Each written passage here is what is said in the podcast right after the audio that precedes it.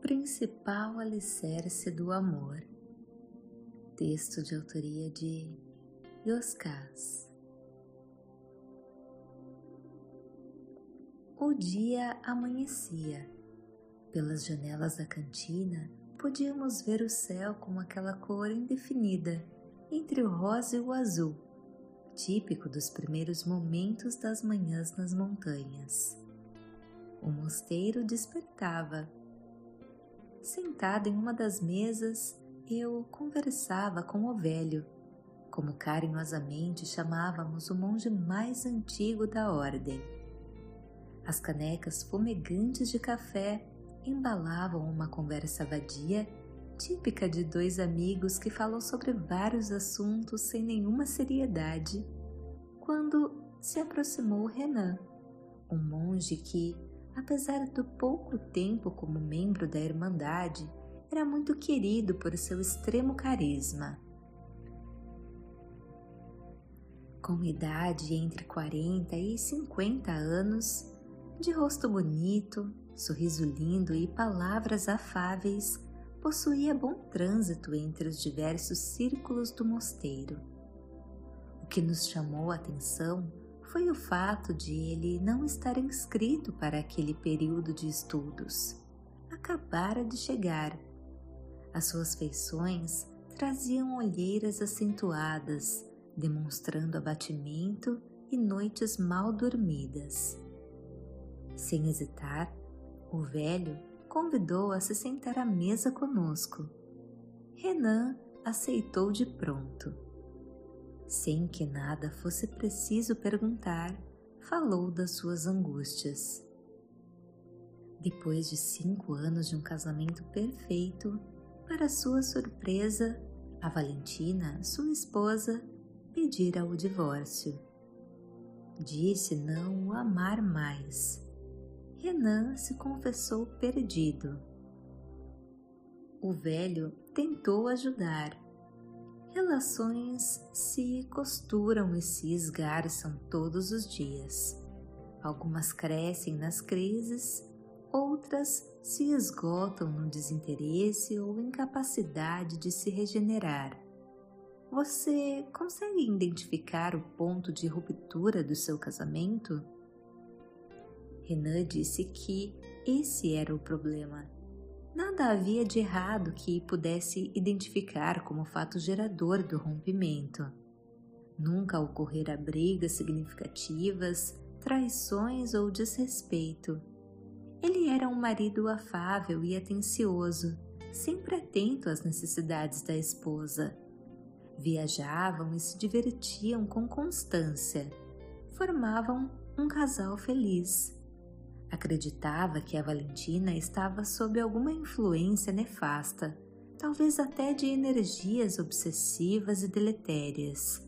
Não conseguia encontrar outra explicação. O casal tinha se conhecido na ordem, em um difícil curso que ela ministrara sobre o Caibalion, no qual filosofia e metafísica se complementam com extrema complexidade. Valentina era monja há mais tempo que o Renan. A delicadeza da questão era que, naquele momento, ela estava no mosteiro para mais um ciclo de estudos. Sem que nada soubéssemos até então, nenhum aspecto do comportamento dela indicara qualquer desequilíbrio. Falei que havia dois dias eu assistira a uma palestra proferida pela monja. Achei-a gentil, animada e alegre como de costume. Renan indicou a minha observação como fator de estranheza. Insistiu que não era normal uma pessoa encerrar um casamento depois de anos sem que ocorresse nada que justificasse o rompimento e, mesmo assim, ficasse bem. Sim, havia algo de errado nela, afirmou. O velho explicou que estava disposto a ajudar, desde que a Valentina estivesse disposta a colaborar. Acentuou que ela não era obrigada a isso e, portanto, a vontade dela seria respeitada na íntegra. nenhuma insistência seria admitida. Renan agradeceu. Amavam-se demais, disse em tom de confissão. Ele foi advertido que não deveria a procurar nem a importunar. Aguardaria em um hotel na cidade mais próxima, no sopé da montanha. Conforme ela se posicionasse, seria chamado de volta. Do contrário, de lá seguiria para casa. Ele concordou, agradeceu e se foi. Mais tarde, me pediu para explicar a Valentina os acontecimentos daquela manhã. Se ela se sentisse à vontade para conversar, que fosse ao gabinete do velho no dia seguinte. Assim eu fiz. A procurei. Falei sobre o ocorrido e a possibilidade em aberto.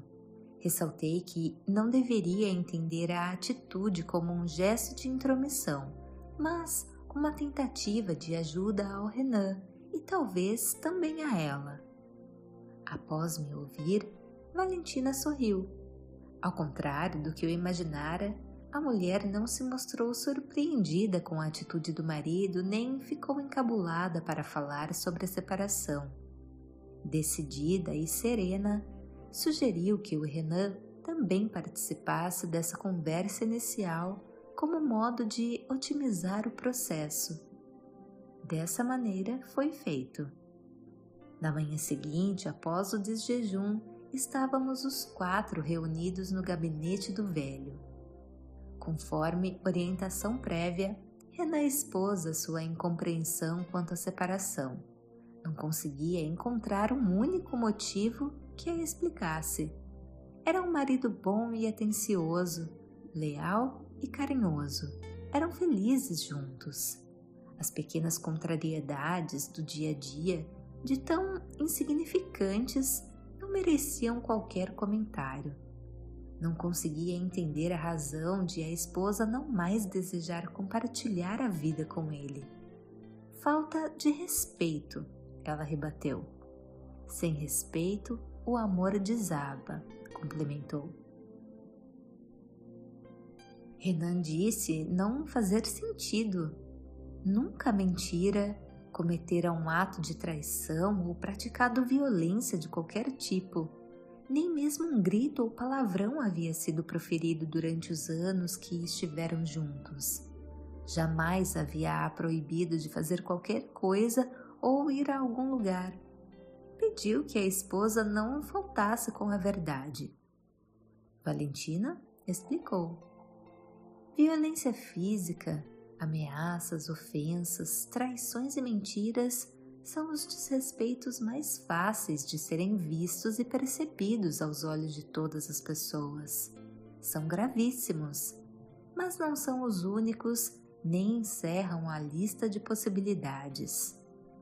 Todo gesto praticado por qualquer pessoa, inclusive por mim mesma, ao tentar me impedir de ser quem eu posso me tornar ao se colocar como barreira para que eu não vá ao encontro da minha autêntica identidade, será um ato de desrespeito.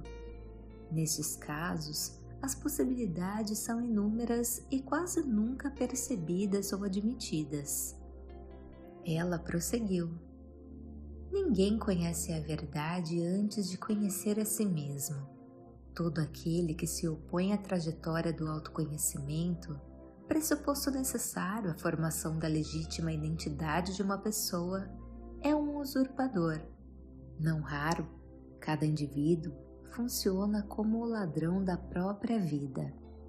Faltará equilíbrio e força, sobrará insegurança e ansiedade.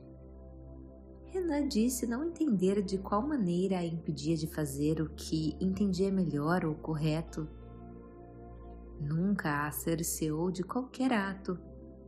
Ela esclareceu.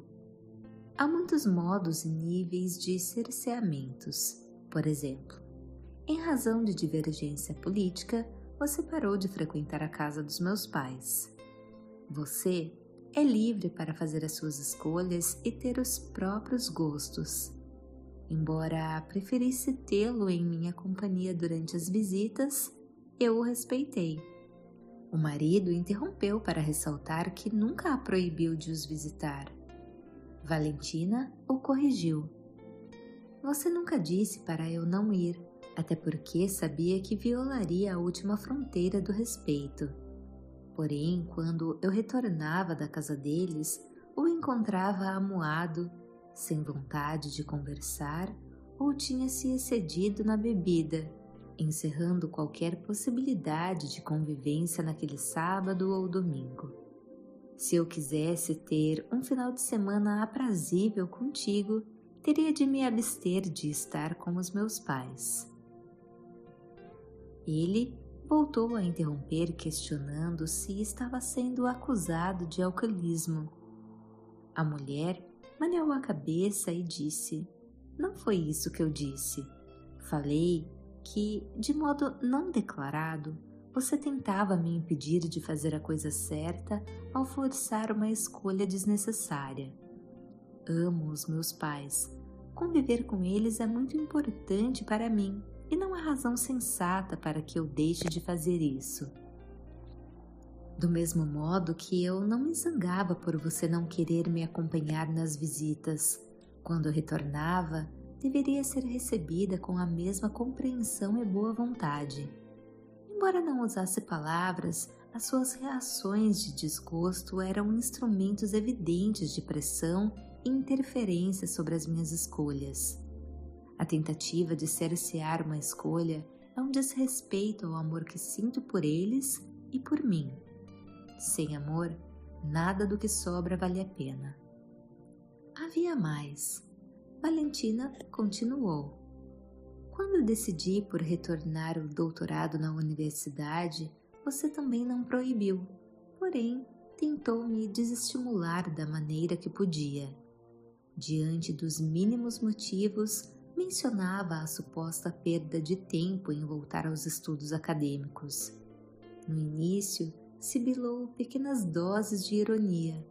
Depois, mostrou total desinteresse aos meus projetos pessoais de alavancar a minha carreira profissional. O seu interesse se limitava à esposa, jamais à engenheira. Esqueceu-se que a Valentina é ambas e muito mais. Sou também a poetisa que, ao nos conhecermos, conversávamos sobre cada poema que eu escrevia e nos últimos anos não mais ouvi uma única palavra de interesse. Sou também a filha, a amiga das minhas amigas, a monja e a cidadã. Sou uma e sou todas.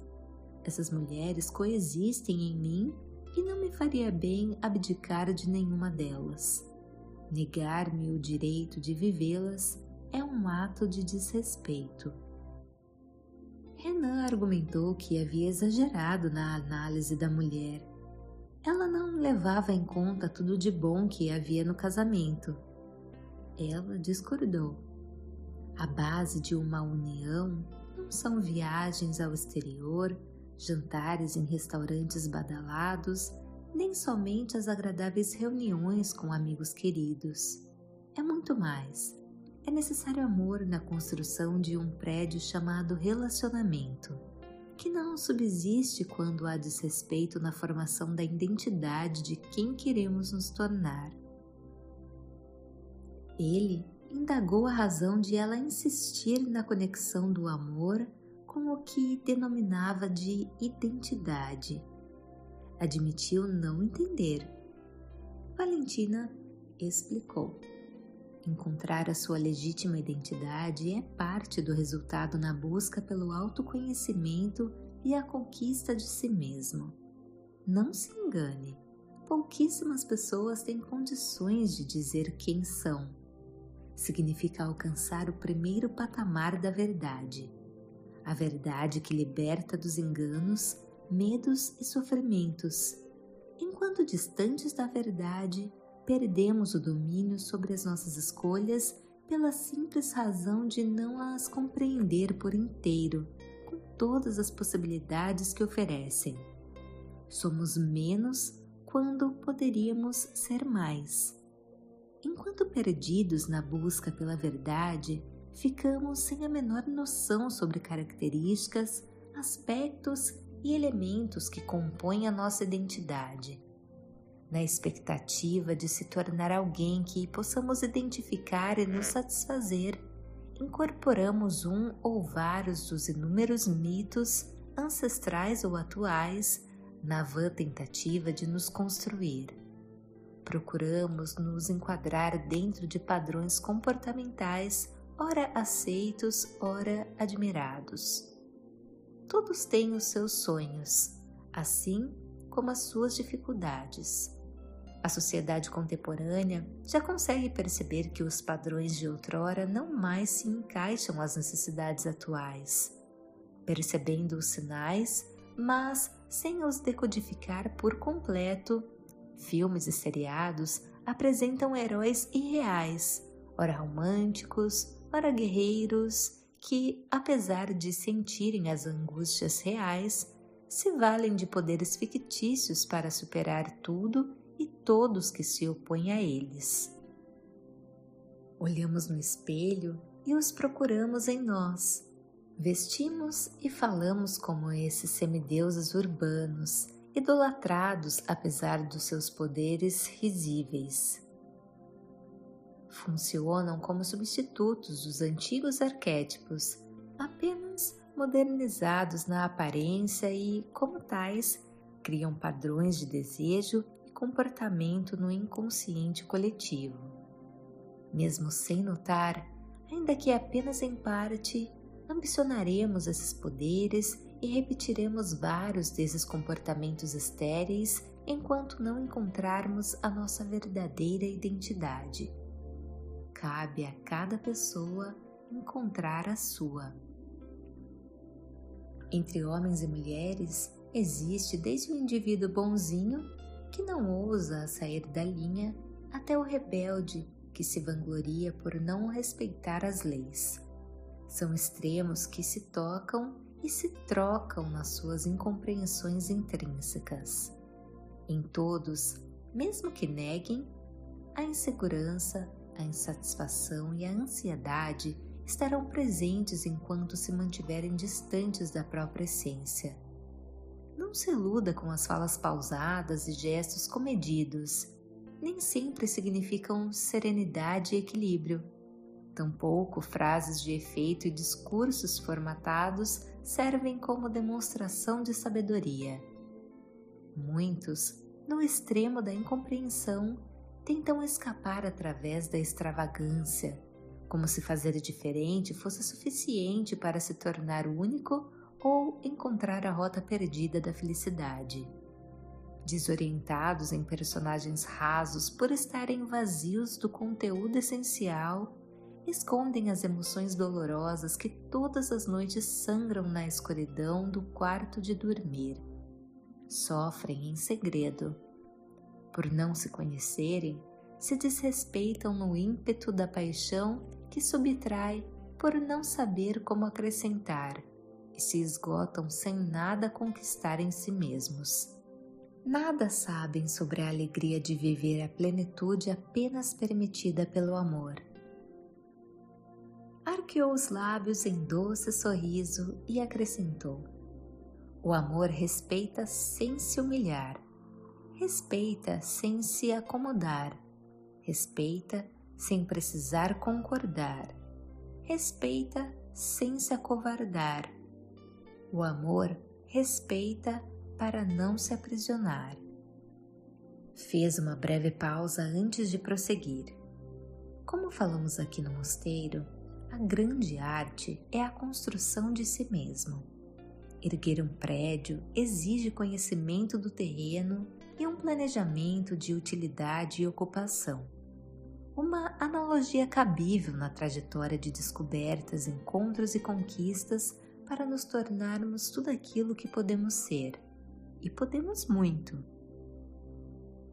Calou-se por alguns instantes para entender se deveria continuar ou deixar que alguém também se expressasse.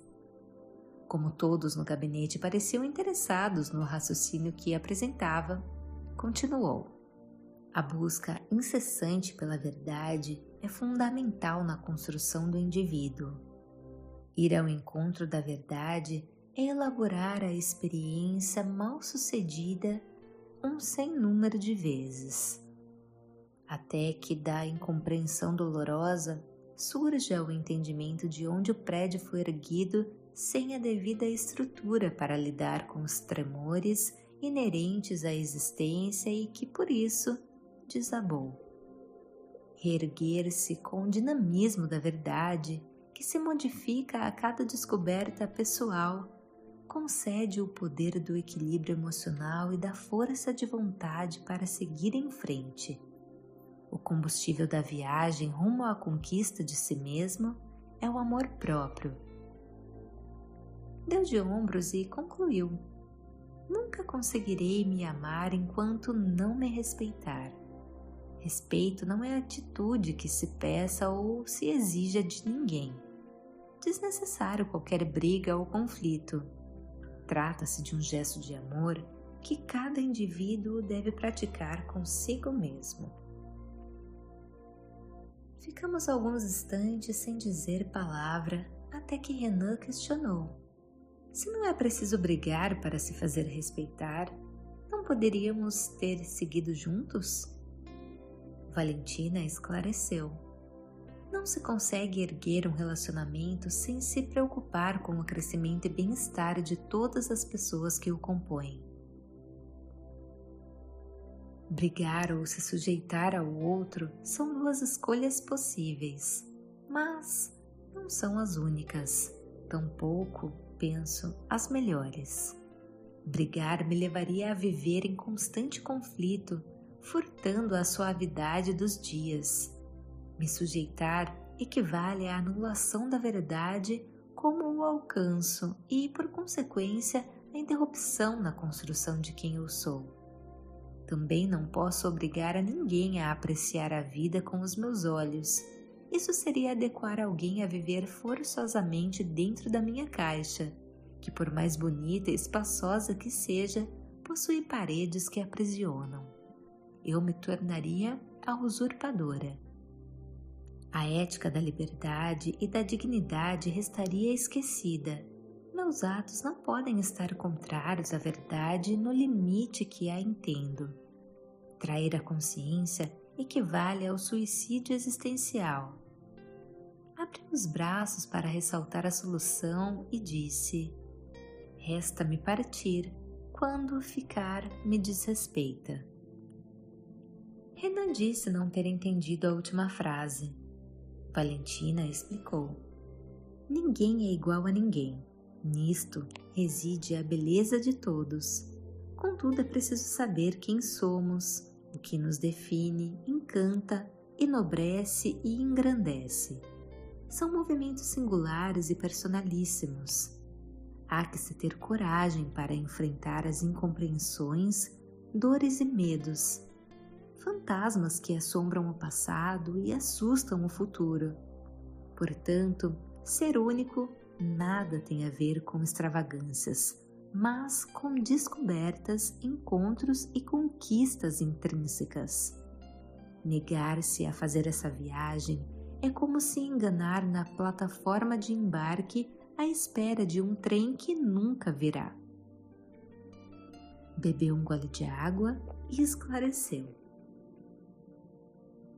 Divaneamos na expectativa da chegada de um trem que nos levará para um lugar onde nunca faltará o leite nem o deleite.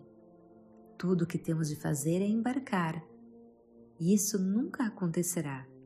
A realidade não se modifica por mágica, mas à medida que fazemos a viagem acontecer dentro e fora da gente ao mesmo tempo um movimento constante e irrefreável nas elaborações das experiências vividas para servirem às transformações evolutivas. Não há outro jeito de viver a felicidade.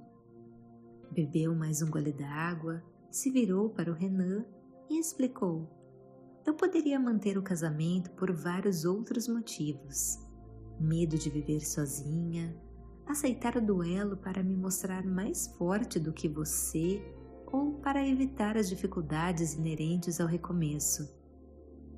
Nenhuma delas me faria avançar. Não existe um bom motivo quando há desrespeito por quem somos. Sem respeito, o amor não sobrevive.